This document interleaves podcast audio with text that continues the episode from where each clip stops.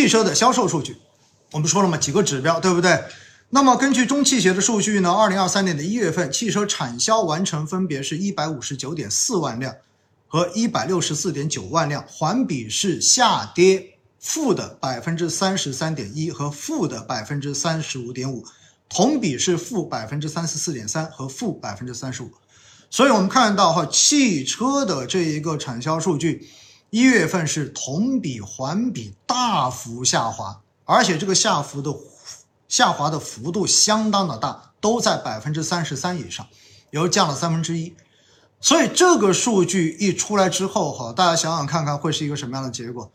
是不是让大家突然之间觉得哇，汽车怎么跌成这样子了？那是不是意味着接下来其实对于相关产业的这一个投资机会，我们要重新去做一个评判，是不是意味着整个制造业链条上面也许要复苏，仍然还有很长的路要走？其实呢，一月的这一个数据大幅的下滑，主要是什么呢？大家要知道一点哈，传统燃油车的购置税的减免优惠，以及新能源车的补贴这两项都没有了，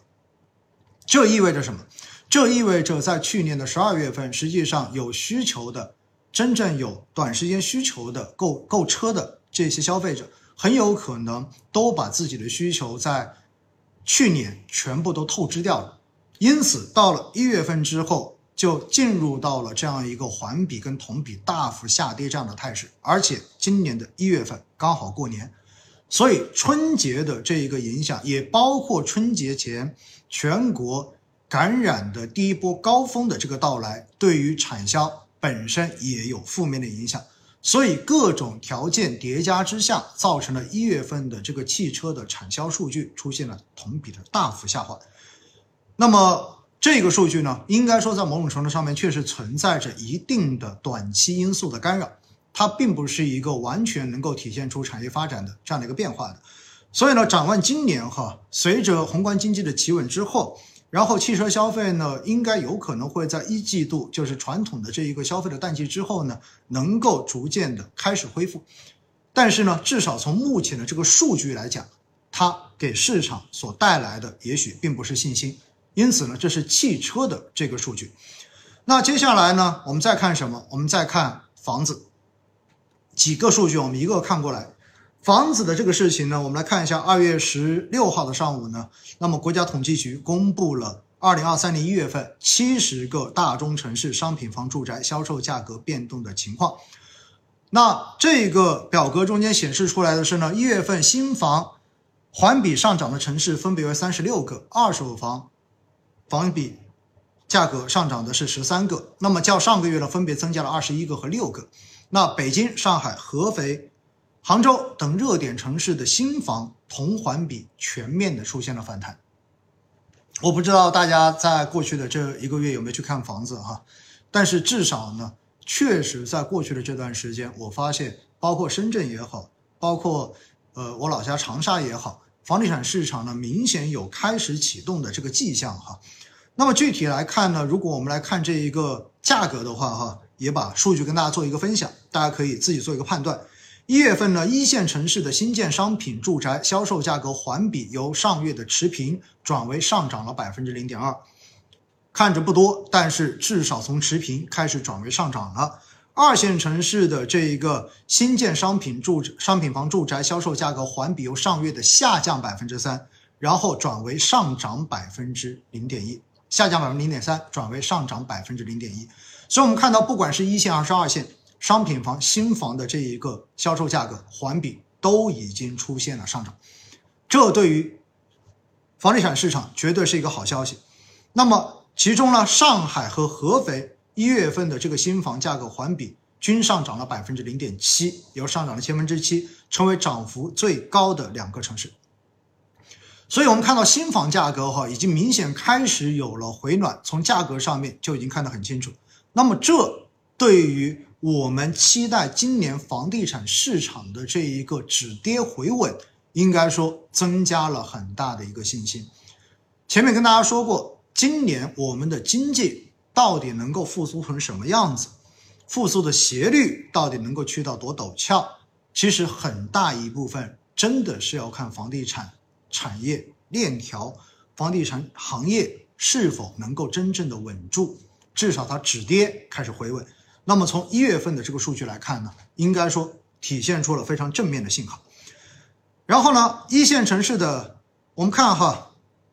如果看同比的话，因为刚才是环比哈，同比的话呢，一线城市的新房价格同比上涨百分之二点一，二线城市的同比是下降百分之一点一，三线城市下降百分之三点八。所以从这里我们也看出非常分化的，就是一线城市的同比上涨。二线城市、三线城市的同比都是下跌，而且三线城市跌的比二线城市更多。这其实也告诉了我们未来房地产市场的一个大的方向趋势，那就意味着真正从投资的角度上面来说，如果大家未来还要买房子，其实真正值得去选的，可能真的只剩一线城市了。二线城市的核心地段、稀缺的核心地段，也许仍然还有一定的机会，但是除此之外的其他的地方，其实房地产投资，我觉得应该慢慢的要从大家的这个投资选项中间逐渐的把它抹除掉了。所以这个数据看得非常的清楚，对吧？一线同比上涨，二线同比下降，三线同比下降百分之八更大。那我们来看一下哈，成都、杭州、北京的新房价格同比涨幅为百分之八点六、百分之六点五和百分之五点二，而且呢，当前市场的成交规模也有相同的一个复苏的状况啊。那从跌的最多的这些城市包括哪些呢？看看有没有你在的城市哈，沈阳、大连、长春仍然是在一个探底的阶段，然后武汉的新房价格同比跌幅达到了百分之五点七。我不知道有没有在这些城市的朋友们，如果有的话哈，其实对于大家来讲，也许房地产投资这件事情未来还值不值得做，大家可能值得花更多的时间去进行思考。从目前来讲哈，应该说整个房地产的数据呢，已经逐步的开始出现了回暖。那之前也跟大家讲过，其实去年针对房地产的供给端能够给的政策，基本上已经给的七七八八了。尤其是十一月八号到十一月二十八号这一个月中间，房地产融资的三支箭全部都已经射出去了。而且呢，面对房地产的这一个行业，然后高层的表态也开始说，重新开始表态说，房地产是我国的重要的支柱行业。所以呢，供给端我觉得能够打的牌基本上已经打完了。那接下来主要是什么？主要是需求端。说白了就是如何刺激今天在听节目的您来买房，这是接下来政策我觉得发力的一个重点。所以呢，如果要在需求端来进行发力，那首当其冲的仍然还是各地的限购跟限贷的这一个政策是否会有比较明显的放松和变通。我们知道呢，现在有很多地方哈，尤其是一线城市，基本上是没有出台实质性的放松的这一个调整。那么，包括我在深圳，对吧？基本上你看限对于限购也好，对于限贷也好，虽然似乎有一点点，但是本质上面变化不大。但是呢，二三线城市对于这一块逐步的已经开始有了更大的动作。那接下来是否还会有可能一线城市？来出现在这方面的一些调整，那我们的看法是呢，微调有可能，但是因为房住不炒仍然是现在的一个基本命题、基本的前提，所以呢，一线城市如果大家想要等限贷跟限购这个政策有大范围的放松，个人觉得这个可能性应该不会太大，可能更多的只是一些微调，也就是针对那些真正的改善性需求的，那么也许在认房认贷这件事情上面。它会有调整的空间，但是一定会拒绝，或者说一定会通过政策的设限来排除那些纯粹的投资性的资金来进入到一线城市来炒房，因为炒房这件事情，目前对于中国的经济来说，应该说它明显是一个弊大于利的事情，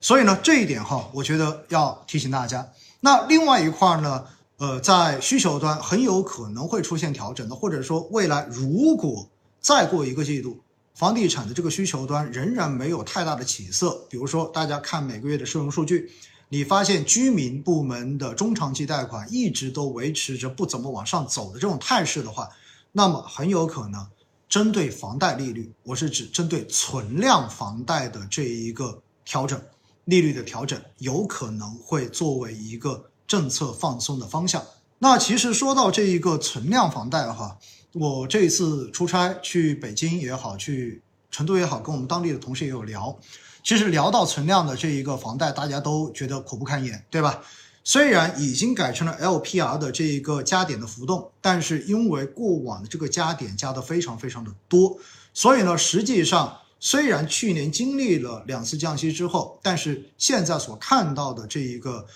存量的贷款利率一点都没有往下降。或者说降的非常非常的少，因为比例少嘛。因此，在这样的情况之下呢，在历史上面哈，二零零八年，当时也是在市场特别差，然后房地产也在一路往下掉的过程中间，那么当时出台过针对存量贷款打七折的优惠措施。所以呢，接下来会不会在今年有可能对于存量的这一个房贷而出现？利率的这一个优惠，我个人觉得这种可能性还是有的。但是呢，大家要明白一点，因为现在跟零八年相比，实际上针对银行，尤其针对这一种借新还旧的相关的这一种限制措施跟监管已经变得越来越严了。因此呢，这些这个措施未来出台的这个可能性，以及出台之后最终。是否能够像曾经零八年那样子造成那么大的一个反转的效果？我个人觉得哈，我对这个效果或者说我对这一个可能性是持有一个比较保守的预估态度的。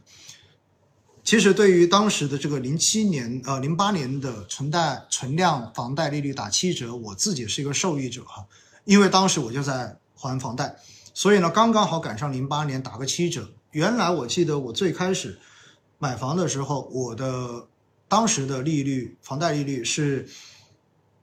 标准利率打八五折，因为当时也是在鼓励买房的时候买的八五折。结果呢，到了零八年那一波，直接八五上面再往下，然后变成了一个七折利率。最后算下来的话，基本上就跟公积金的利率是差不太多的。所以呢，我自己是深刻的体会过当时的这个调整，对于存量，就是对于在房还还贷的房贷的人来讲的话，它到底意味着什么？如果这一步真的有调，那其实，在某种程度上面也可以大幅的降低大家的这一个负债，降低负债之后，其实大家个人的这个资产负债表就会变得好很多。而当资产负债表好了之后，当你内心的这一种承债的这个压力开始大幅的降低之后，其实最终也能够提升你在消费方面的这个信心，你也更愿意把钱拿出来花到其他的地方去。所以呢，我个人觉得哈，这个调整还是有可能，有可能，我们后续可以慢慢的看。所以呢，从这一点来讲呢，我个人觉得哈，其实需求端的发力才是今年房地产行业、房地产真正要提振的一个政策能够施展的这个范围。供给端基本上已经没有什么太多牌再可以出了。那当然，现在也有一些说法或者说什么呢？说。呃，未来有可能的话会不再卖期房了，对吧？有一些我看有一些大 V，有些专家在说，应该要取消这个预售制，应该直接把房子建好了再开始卖。但是说实话，现在对于房地产商来说，哈，我们知道，在过去的几年，房地产行业整个行业是一个出清的状况，所以大家的日子都过得很惨，甚至于有些就是游走在这一个资金链崩溃的边缘上面，最终等来了这个政策的调整。那等待政策的调整之后，作为房产、作为房地产的企业，他首先想要做的事情，一定也是去修复他的资产负债表，也就是先还债。因为大家要知道哈，对于房地产企业来说，目前还没有交楼的这些期房，本质上面就是他的债务。所以这些钱拿过来之后，他一定不会说是先去拍地，然后再去做新项目。而拿过来之后，首先要做的事情是什么？首先要做的事情是把之前还没有交楼的这一些房子全部都建好，然后把楼给交了，这样子它的资产负债表才能够有一个良好的修复。而大家对于整个市场的这种信心，也能够随着期房的如期交付、按时的这种逐渐的交付，而逐渐的开始修复，同时再配合着房价的这种企稳开始回暖，整个市场才有可能真正的进入到新一轮的一个循环周期中间。所以呢，我个人觉得哈，就是从这个角度上面来说。未来房地产的这个复苏仍然是一个我们继续有待观察的一个过程，而如果整个房地产行业真的有了超出预期的这种回暖的话，那我想整个市场的信心将会极大的得到提振，这也会是在未来影响 A 股的一个非常重要的一个指标，建议大家一定要关注。